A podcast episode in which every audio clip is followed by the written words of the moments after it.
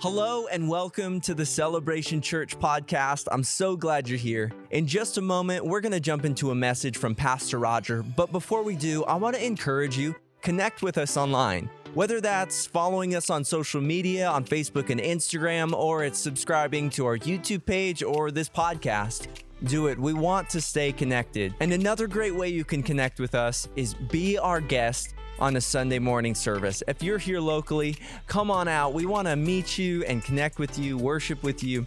We'd really enjoy that. But without further ado, let's jump into this message from Pastor Roger.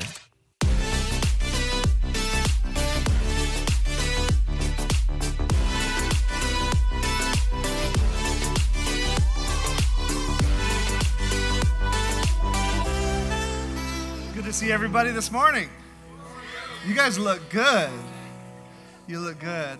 Hey, um, if, if you are a regular around here and you, you call celebration your home, I'm, I'm only talking to people that you call celebration your home.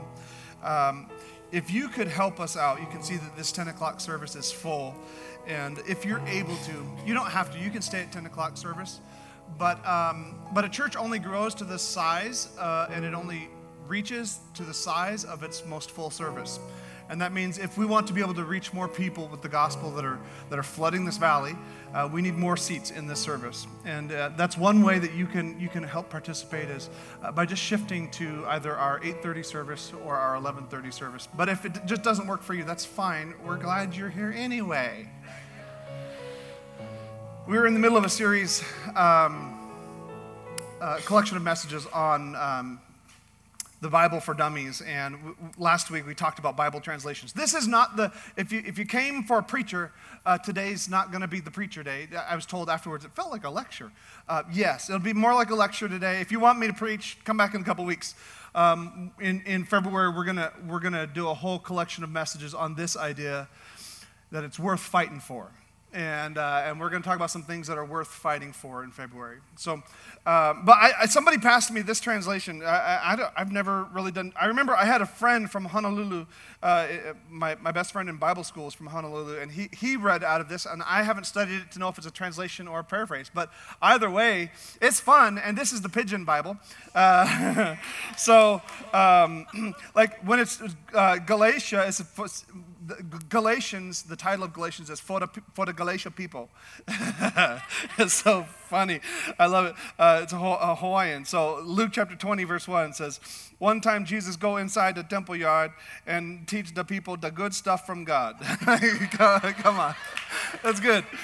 That's fun. Thank you for, for that treat. That's, that's, uh, that's awesome. Hey, so we've done some memory verses the last couple weeks, and uh, I hope you're enjoying it. I just, uh, there's something special about putting the Word of God inside of you. And uh, so the first week we, we did this uh, right here. There we go. Say it with me. Your, your Word is a lamp to guide my feet and a light for my path. Psalm 119, 105. Very good. And next, uh, the following week, so last week we did this. We said, I wait for the Lord, my whole being waits, and in his word I put my hope. Psalm 130, verse 5. And this may be hard for you to read, the screen's quite small. And, and that's because we, we have moved. We used to have a really big screen, and, uh, and you could see the words really easy. Um, this is actually a tarp that we're just shining it on. And um, because we know how to do things ghetto. Come on. But the reason, the reason it's really small is because we are, we've shifted our auditorium so that this is just temporary. And in six months, we'll be in our new space and you'll be able to read the words just fine. So those last two Bible verses, we, we taught them, we taught you to, to memorize them by just removing a word at a time. It's just a simple technique to learn the Word of God. And today I want to teach you a different way to put the Word of God inside of you. It's not by removing verses at a time, it's by taking a portion of the verse and meditating on it. So, what we're going to do is, I'm going to read a verse, and then we're going to meditate on the first portion of the verse, and then we're going to meditate on the second portion of the verse, and then we're going to quote it. You ready? So, when I say meditate, um, what I mean is you're gonna you're just gonna close your eyes and kind of in a prayerful spirit, you're gonna ponder, you're gonna think about what that verse means. Okay, so here we go. Um, it says, read it with me. Heaven and earth will pass away, but my words will never pass away. Matthew 24, 35. Let's read it again. Heaven and earth will pass away, but my words will never pass away. Matthew 24, 35. Okay, so we're going to take the first half of that verse and we're going to read it and then meditate. And I'm going to meditate out loud so you can kind of hear what I'm doing, okay? So, heaven and earth will pass away. Lord, your everything around me will eventually be gone.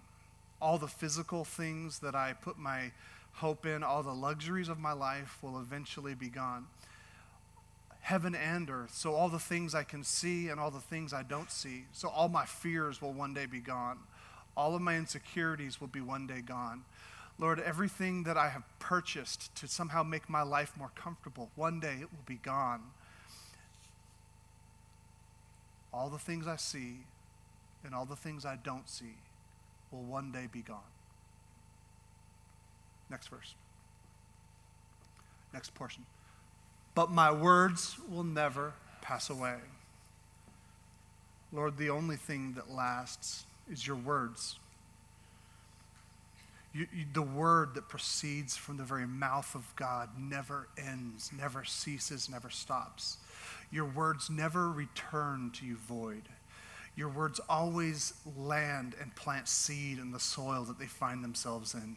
Even to this day, thousands of years after your word was spoken through the mouth of Jesus, Lord, those words still have power and impact in my life. Every word of God will always have power and authority. Now let's quote it Heaven and earth will pass away but your words will never. Great job. Come on, good job. People learn in different ways, so I just wanted to demonstrate a different way of doing it. So, last week we talked about the um, different translations of Scripture. It was a lot of fun. This week it's going to be a little nerdy. Are you guys ready for Bible Nerd? Um, so, here we go. okay, so um, we're going to talk about this sort of this big idea of okay, so we talk about translations, but can I actually trust what those say anyway? Is the Bible itself a reliable document? Just as a as a piece of literature or as a document, is it even reliable? And I just want to start off by saying, yes, I think there is great reason to trust the Word of God. When we say faith, we don't, when we say faith in the Word of God or faith in God, we do not mean blind faith that just leaps with no persuasion. I believe there is enough evidence to trust the Word of God that you can firmly place with, with your mind, place your faith in the Word of God. And there's been a big doctrinal shift in the church, not just from outside. For, for a long time, the churches faced pressure from outside. This is the most uh, attacked book in the world. And, and yet, even in the church today, there is a doctrinal shift that, that pushes away from this idea that the Bible is reliable. And can I just tell you that the motive behind that is simply to undermine the, the authority of the Word of God so that we can do and believe and behave however we wish to do, be, and behave. There is an ulterior motive there. There is not scholarship there. So, when we talk about the Old Testament of the, or the New Testament of the Bible and how it is a bunch of books gathered together, you'll often hear people say things like, uh, but, the, but the Bible was um, like like it's, it's missing certain books of the Bible, or it got edited and changed a whole bunch of times, and now it's, I mean, there's, there's not just individuals that say that the Bible has been edited and changed over the years, there's entire religious systems that say the Bible has been edited and changed and is untrustworthy. It's simply not true. So when we talk about the New Testament, we talk about the canon of the New Testament. When we say canon, we mean the collection of documents, letters, and books that come together to make the New Testament. So this is, this is called the, the canon of the New Testament. Anytime you, you pull all of the documents that go together together, that's called a, a canon. Like uh, Shakespeare has a canon. It is all the, the major uh, plays written by Shakespeare. It's called the Shakespeare canon, okay? So, in order for a book to be included in the New Testament canon, there were three criteria. This is important to remember. The first criteria to be included in the New Testament is the book must be, or the letter must be apostolic in origin. What that means is it was written by one of the apostles, an eyewitness of Jesus, or one of their contemporaries. They were not written, the, the New Testament books were not written by people a generation after Jesus. They were written by people that knew him, walked with him, talked with him. The only one that did not walk with him and talk with him is the Apostle Paul. And the Bible tells us that Paul was taken into the wilderness for three years to be taught by God himself. And then he went to the apostles in Jerusalem who proved his doctrine and his teachings. This is what we mean. So uh, you might see in Barnes Noble like the, the missing gospels. If those missing gospels were not written by someone who knew Jesus or a contemporary of someone who knew Jesus, they're not considered apostolic, and therefore they do not go into the canon of Scripture. The next thing to be in the canon of Scripture is it must be Catholic. And now somebody right now is like, oh, we left that church. What, what are we doing here? We're like, oh, we're in the wrong church. No, no, no, no, no. Catholic is a church, but it's also a word. And the word Catholic means universal. So when, when they named the church the Catholic Church, they meant it's the universal church. That's what they meant. When we say that a document must be Catholic or it must be apostolic and Catholic, what we mean is it had to, in, during the, the first century, it had to be universally understood as being an apostolic doctrine. Like it had to have been universally accepted by all the churches that it was a legitimate do- uh, document from the early church writers. So when, when you see when you see something like, for instance, like you, you go to Barnes and Noble and you see the Gnostic Gospels, the missing Gnostic Gospels that they're trying to keep out of the Bible. No, no, no the Gnostic teaching was not universal in the Christian world. In fact, in your Bible, several of the New Testament books were specifically written to combat the teaching of Gnosticism. Gnosticism was a cult. So it wasn't universal. So when you go to Barnes Noble and they say that's missing from the Bible, it was never universally understood as a Christian document. The third requirement in this litmus test is that it, it must be orthodox in its teaching. So, in order for a book to be included in the New Testament, it had to be written by someone that, that was an apostle or one of their contemporaries. They knew Jesus. It had to be uh, universally accepted by the church. And it also had to be orthodox, meaning right teaching, correct teaching.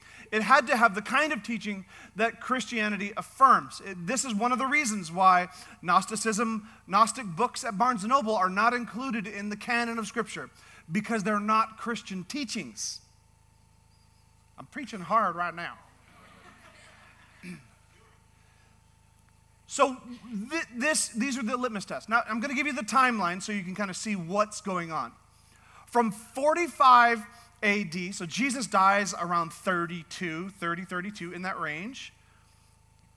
About 45 AD to 100, people begin writing letters and books of the New Testament. They begin writing them. So it, it took about 50 years for the New Testament books to be written. Then from 100 to 200, those same books begin circulating through the expanding church. They start being read publicly to the church. So these are not just private letters, they're letters that the church universally, Catholically, universe, Catholic Church didn't exist yet, universally, they all received them as legitimate works of the Bible. Then from about 200 to 300, those books began to be examined. And here's why because about 200 people started slipping in new letters and new documents that did not go with the earlier writings, and they were unfamiliar to people.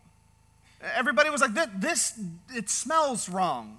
It looks wrong. It's not from someone we, like, like this thing from Thomas. This was not in the original letters. And so, what begins to happen from about 200 to 300 is the church begins recognizing that there is there are texts that are being circulated that we need to remove because they are not apostolic. They're not written by contemporaries of Jesus or the apostles. They're not universally recognized by the church. And they're also strange. They're not orthodox, they're strange in their teaching. So, what happens is between 300 and 400, the church then says, okay, we, we already know the, the scriptures that we, we recognize come from the apostles. We're going to bring that into what we call a canon of scripture. This is not, um, there was no like secret meetings. like, oh, there was these secret meetings and they were like trying to like get books out. No, no, no, no, no. It was universally understood. In the same way, that it's been about, you know, four or five hundred years since Shakespeare was here, and we universally recognize what Shakespeare's writings look like. We, we, it has been distributed enough that we universally know that when we're talking about Hamlet, we're talking about a work from Shakespeare. But, but if I was to say Pride and Prejudice, you would say that's not actually Shakespeare. Why? Because we know this common knowledge, it's universal common knowledge. This is how the canon was put together. It was not some like meeting, like a political, not like a like a like Congress coming up with an with an agreement. It was common. It was very common knowledge. So there's another thing that's called the Apocrypha. The Apocrypha were Hebrew writings that were written between about 400 BC until Jesus shows up. They were Hebrew writings that included history, poetry, wisdom literature, prophetic, like um, prophetic literature. But the deal with the Apocrypha is that neither Jews nor Christians claim them to be inspired from God.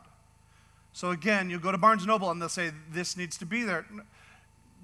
The, the Jewish community never claimed that they were inspired, and neither did the early Christian community. I, I want to show you just, this is again nerdy, but I think it's so powerful to show you how accurate the Bible that you read is to the original documents, because that matters. We believe the original documents were inspired of God. And it's important that what we're reading is what those documents say. So here we go. This is um, Plato. So the writings of Plato happened about four 27 to 347 BC. But the earliest copies we have of Plato are from 900 AD. We're talking 1400 years, 1300 years before Plato's copies are available. That's a long time. And there's seven copies of Plato's writings and the accuracy of them doesn't really even get on the chart because there's a lot of discrepancy already between seven copies. Caesar Augustus, or not Caesar Augustus, Caesar's writings from 100 BC to about 44 BC, and the earliest copy of Caesar's writings are 900 AD. So I'm saying originally written 100 to 44, not copied for another 950 years. And there are about 10 copies, and again, there's already enough discrepancy between those 10 copies that to put it on a scale of accuracy, it, it doesn't really even get on the scale. This is why you, when you read those ancient writings, there's a lot of different versions. Tacitus. So Tacitus, um, he was one of the one of the writers of, of, he, he wrote Germania, which was one of, the, one of the philosophical documents that led to our country. So Tacitus, in, in 100 AD is when he wrote his books, 100 uh, AD. And the earliest copies of Tacitus are from 1100 AD, a thousand years before his writings are copied. And there are about 20 early copies. And again, a lot of variation within those 20 copies. Aristotle. Anybody heard this name before? 384 to 322 BC is when he's doing his writings. And the earliest copies we have of Aristotle are from 1100 AD. 1400 years later, before we begin seeing copies of him. And there's about 49 copies. And of those 49 copies, there's enough variation that they really don't even hit the chart for accuracy. 1400 years before it's copied. Okay, next one. Homer's Iliad. Anybody ever heard of Homer's Iliad? Any of you actually read it? Liars. I'm kidding. I'm. Okay. okay. Audible doesn't count. No, I'm kidding. I'm kidding. Audible totally counts. All right. Homer's Iliad, one of the most famous epics in the history of humans, was written 900 BC. And the earliest copy of Homer's Iliad is from 400 BC, 500 years before it gets copied and there are 643 copies of Homer's Iliad, and because there's that many copies and they have such congruency, we can say Homer's Iliad was written with about a 95% accuracy based on what we're looking at in the copies. That's pretty impressive. Your New Testament of the Bible, it was written between 45 or 50 AD and 100 AD. The earliest copies of your New Testament begin at 130 AD. We're not saying 900 years, we're not saying 1400 years, 30 years. We're not talking about like generations apart. We're talking about in one person's lifespan. It already be within one person's career. It already begins to be copied. And we have 5,600 copies of the early New Testament, and their accuracy among each other is about 99.5% accuracy. That's amazing. Differences being things like spelling, like, like, like different, um, different ways where letter, letter, letters are arranged, like, like little things. But 99.5%, this is like academic. This is not like religious pushing things forward. Academically, 99.5% accuracy. So, when I read the writings of the Apostle Paul, am I reading what he said? 99.5% yes. That's pretty good. pretty accurate. And so when people say it's changed over the years, we say, no, we actually can go back to writings from 130, 30 years after the original document, and see that they still match what the originals say and they still match what we have written.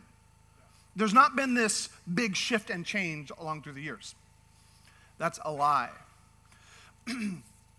um, Okay, so what about the Old Testament? You're talking about the Old Testament. How do we know the Old Testament is accurate? Okay, I'm glad you asked.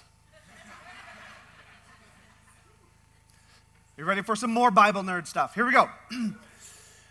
There's a Jewish historian named Josephus Flavius. And Josephus, he lived about the same time as Jesus. In fact, he writes about Jesus. One of the interesting things is he's not a Christian, but when he describes Jesus, he says this Whether he can be called a man or not, I do not know.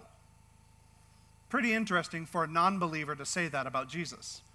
But Josephus claims that the canon of the Old Testament had been solidified by the time of the Persian king Artaxerxes. That's about four, it's in the, the 400s BC. This is the time of, remember the movie 300? That's Artaxerxes. So during that time, the canon of the Old Testament had already been established the, the deal is this that uh, modern scholars they based most of their writings or, uh, or, renderings or translations of the old testament on what's called the septuagint. Septuagint was a greek translation of the old testament that was done 250 bc and so for years that's pretty much all we had and then we discovered we had documents of the or copies of the old testament in hebrew that dated to the 10th century well, that's still not nearly as accurate when we're saying it was written in 1500, from 1500 to 400 BC. So 10th century, it's, it's like a couple thousand years off. Well, as scholars go on, we end up finding another. When I say we, I'm talking about the academic world sees a, a second copy of the early New Testament that dates to the ninth century. So, still a thousand years off of where it should be. And then these two Bedouin boys that are in a land that's disputed between Jordan and Israel at the time. Israel ends up taking it over during the, the, the Seven Day War, whatever it's called.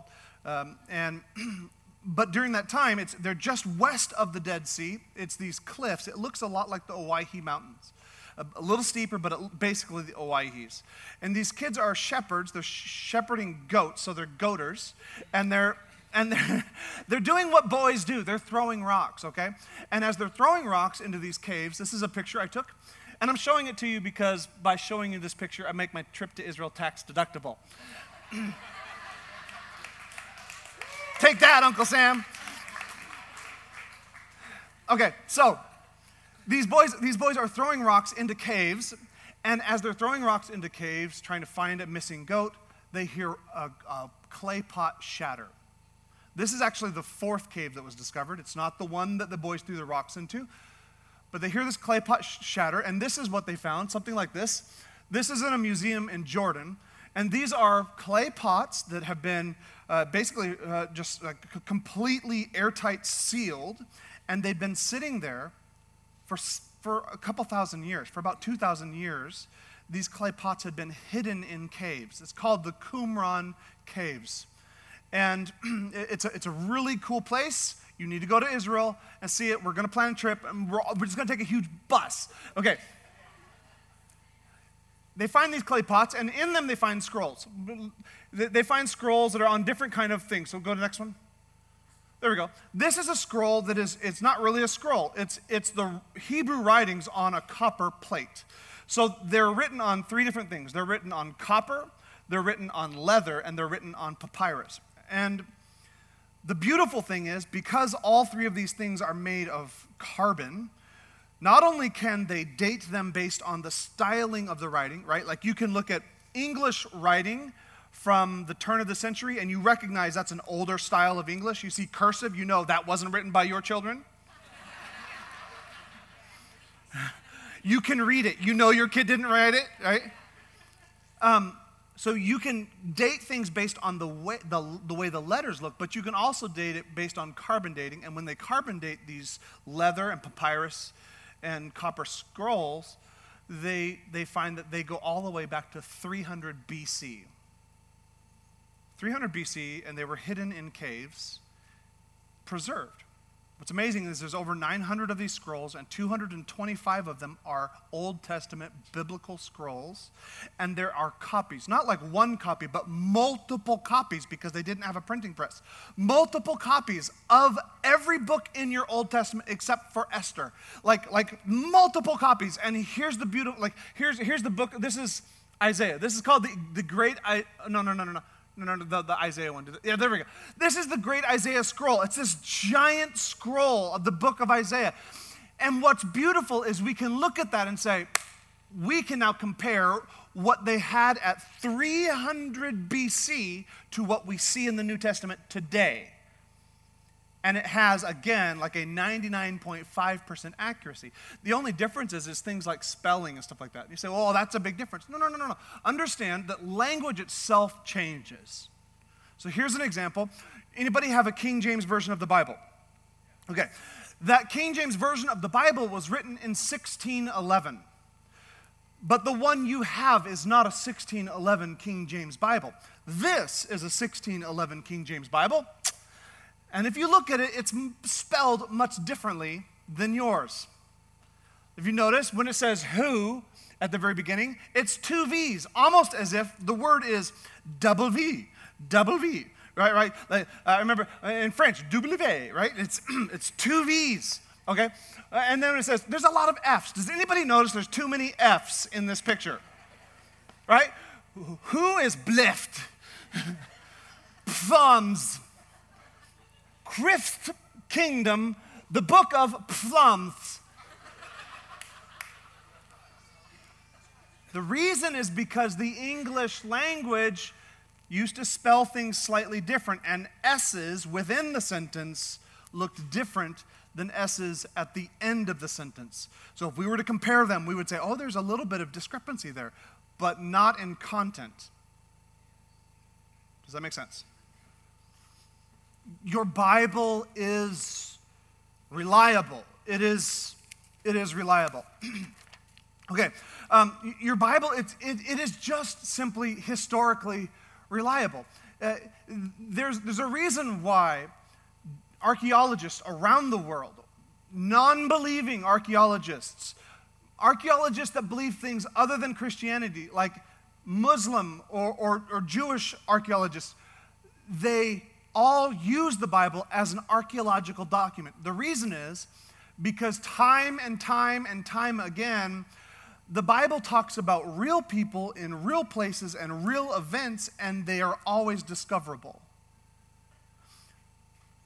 The Bible does not claim some sort of fanciful archaeology that never existed. Everything the Bible says, you can find. A great example of this is that in, in the New Testament, the Bible claims that a man named Pontius Pilate was the one who ordered the execution of Jesus.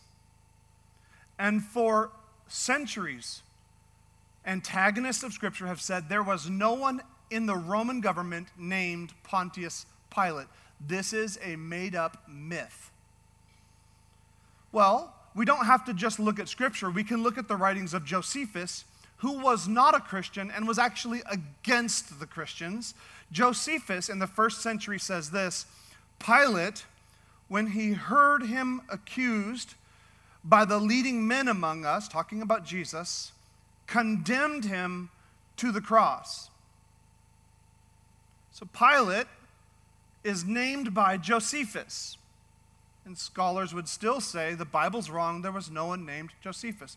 Well, Tacitus, the one who wrote Germania and the one who wrote Annals, he also is talking about Christians, and he says this the founder of this name, Christians, Christ, has been executed in the reign of Tiberius by the procur- procurator, I cannot say this word for some reason today, procurator Pontius Pilata.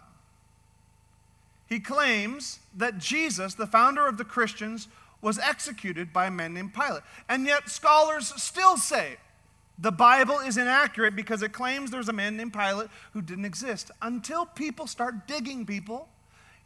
And as they start digging, they dig in a place called Caesarea Maritima. Caesarea Maritima is beautiful. It's where Ben Hur, remember the movie Ben Hur and the chariot race? That's, that's if you have not seen Ben Hur, your parents need to up their parenting game a little bit. And the chariot race there, right? The, the chariot race. that was at Caesarea Maritima. There's a, a big coliseum where there was public speaking. In fact, where the Apostle Paul te- pleads his case to Agrippa, and Agrippa, King Agrippa says, You've almost persuaded me to be a Christian. That's at Caesarea Maritima. There are public bathroom stalls in Caesarea Maritima. In the middle of a hallway, you can sit six people wide on a toilet together. It is the weirdest thing in the world. And at Caesarea Maritima, they found a stone because it was the location where the kings of Israel, the, the Roman kings of Israel, would stay, the prefects. And this is the stone they found. And it says on it, Pontius, it says, Prefectus Pontius Pilata. Prefectus, meaning he's the king of Israel, Pontius Pilata there's archaeological evidence that this man existed. And it's at that point that the scholars finally say, okay, maybe he did exist. I think sometimes we raise the bar so high for the Bible, and we ignore the fact that the rest of the world does not have to meet the same standard. For instance, Alexander the Great. You were taught him as a fact. But the truth is, there is more evidence that Jesus Christ. Now, I believe Alexander the Great lived. I think it would be foolish not to. But there's more evidence to support that Jesus lived than Alexander the Great. In fact, Alexander the Great does not have a biography written for 300 years until 300 years after his death until there's the first biography of Alexander the Great written by somebody that never knew him. And Jesus has four written by people that all knew him. That's impressive. Your Bible is reliable. Another thing that's, that people have read in the Bible and said, well, this is just, it's just, it's fake. It's in Second Chronicles chapter 32. It says this that it was Hezekiah who blocked the upper outlet of the Gihon spring and channeled the water down to the west side of the city of David. And he succeeded in everything he undertook. It, it says that, that Hezekiah blocked a spring and channeled it to the other side of the city of David. Well, here's the thing, people the city of David is a giant rock. It's a stone. It wouldn't be like digging through dirt, it would be like mining through ore. It's a rock, and yet, so scholars said, this is all flawed. It's not true. It's not true. Until we go there and we find Hezekiah's tunnel in Jerusalem that goes from the spring of Gihon to the west side of the city of David. And it comes out of the, the springs of Siloam, like, which was also another discovery that people said didn't exist. It's a lot of fun. When you go to Israel, it's a lot of fun. It's very dark and very claustrophobic. With cool water on your feet the whole time. It's amazing. Your Bible is reliable. Psalm 148, verse 5 says this Let them praise the name of the Lord, for at his command they were created and he established them forever. He issued a decree and they will never pass away. What's it talking about? It's talking about the stars in the sky that people used to say would come and go, come and go. And the Bible says, no, it was God's command that they would come. I, I for years, people believed that the earth was flat. And some of you may still.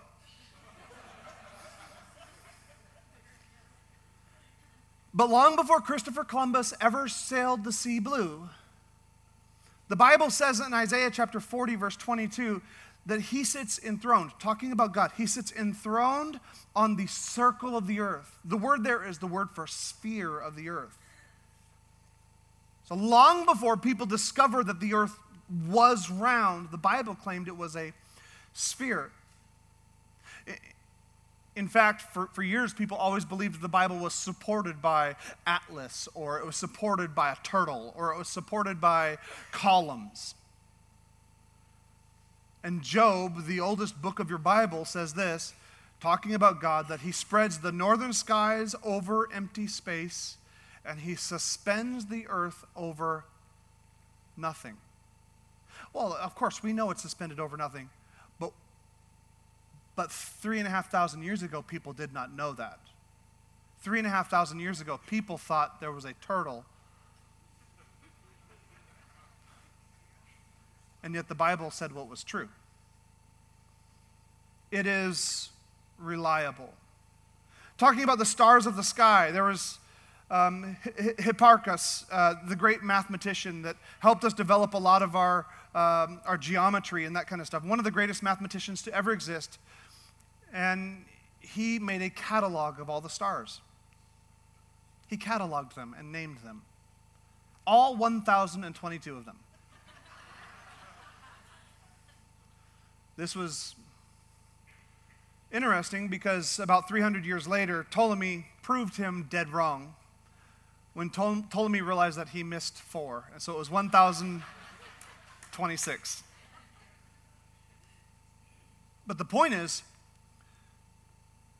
we're talking about long ago, and yet at the exact same time, the Bible speaks to a prophet named Jeremiah. And he says this I will make the descendants of David my servant and the Levites who minister before me as countless as the stars. Because today we look through our Hubble telescope and we can see 200 billion trillion that's a lot of zeros. And I think we all know that if it had a little more magnification, we would probably see more. And the Bible says there are countless. For years, there was this practice in medicine called bloodletting. Anybody ever heard of that? It's because up until like literally a hundred years ago, we believed that all infections and sickness in the body came from your bile, it came from your yellow bile, your black bile, from phlegm, and most importantly, the worst of them all, it came from your blood. And so the way to get people sick from infection, or to get them healed from infection, was to remove the blood from their body. This is how the great General George Washington died. Not fighting a battle, he died in a hospital room with his blood pouring out of his body willingly so that he would be infection free. And yet, your Bible has said in Leviticus chapter 17 that the life of a creature is in the blood. It's, it's always said that. That, that this, the, the infection isn't the blood, the life is the blood. As the band would come, I, I, I just want to read this. In Psalm 12, verse 6, it says this The words of the Lord are flawless, like silver purified in a crucible, like gold refined seven times. The, the words of this book are like gold that has been refined, pure, and beautiful. And what's so amazing is we're talking about a book that was written in a dozen different countries, in three different languages, on three different continents, by over 40 different people, with one congruent message, overarching theme that the God of the universe is after you and He's chasing you and He loves you.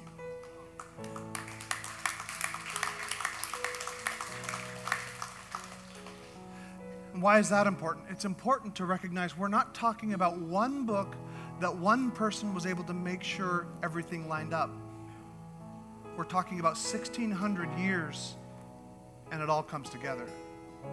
That's a big deal because you think about any other major religious text, it was written by one person, not 40 people.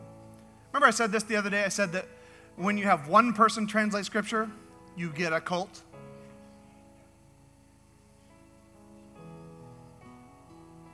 The Bible was written by dozens through the inspired power of God. The Quran, written by one man. The five books of Confucius, written by one man. The Sutras of, Bu- of Buddha, written by one man. The Bhagavad Gita of Hinduism, written by one man. The Book of Mormon, written by one man. Your Bible was written by 40 people through the inspiration of God, and it all comes together. Why? Because the Word of God is flawless. It is like silver purified in a crucible, like gold that's been refined seven times.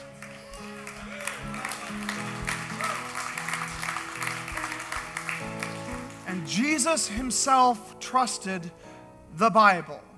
Matthew 5, verse 18, he says, For truly I tell you, until heaven and earth disappear, not the smallest letter nor the least stroke of a pen will by any means disappear from the law until everything is accomplished. Jesus believed in the Bible. Can I just say this? I'm landing the plane. If you believe what you like about the Bible, but don't believe what you don't like about the Bible, it's not the Bible you trust, it is yourself you trust. This is the fundamental Christian presupposition that the Word of God is reliable and it is authoritative in our lives. 2 Timothy 3:16 says it like this, all scripture is God-breathed and is useful for teaching, for rebuking, for correcting, and training in righteousness. We believe the scriptures are breathed from God. And this lands me on two words that probably clunky in our culture and I will need to define them a little bit. They are the words inerrancy and infallibility. And as soon as I say that, there's people that kind of, oh, what do we mean by that? Well, let me explain what we mean by that. The inerrancy is the belief that every word in Scripture was written according to God's will. And the word infallibility means that the Scriptures are 100% error free in all matters in which they intend to speak to.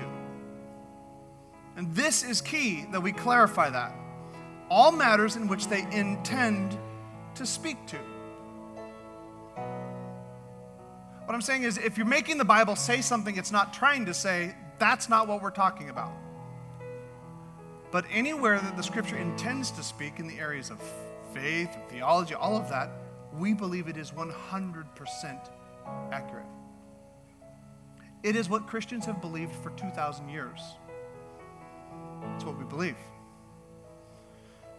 Let me give you a quick little litmus test. Qualifications for inerrancy. This is important. First, it applies only to the original manuscripts. These are translations.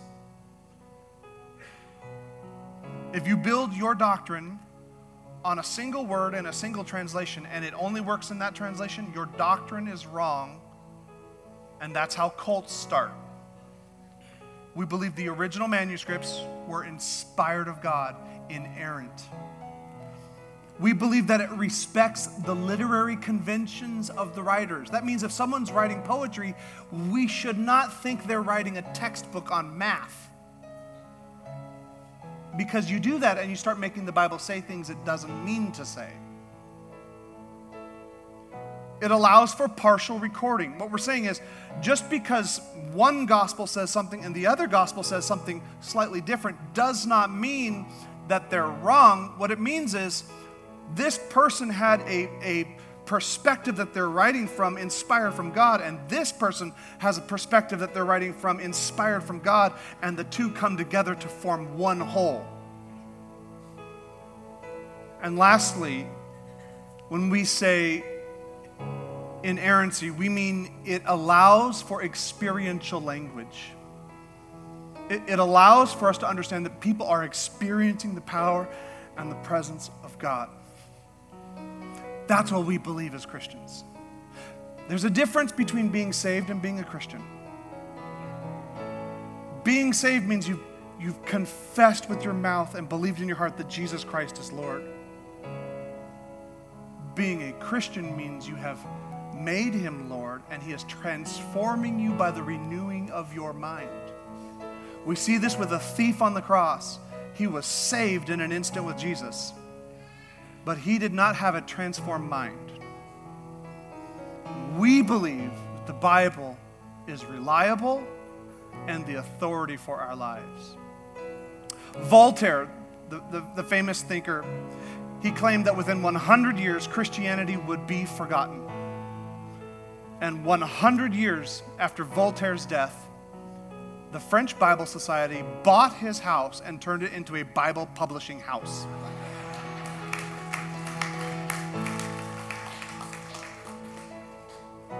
So, my question for you as I, as I land this is this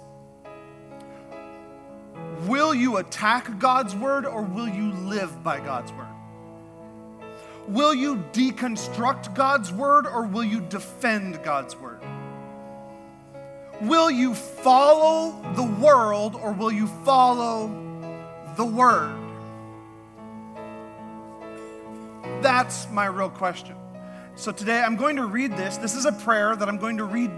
I'm going to read it so you know you have full understanding of what it says before I ask you to pray it. You're more than welcome to opt out.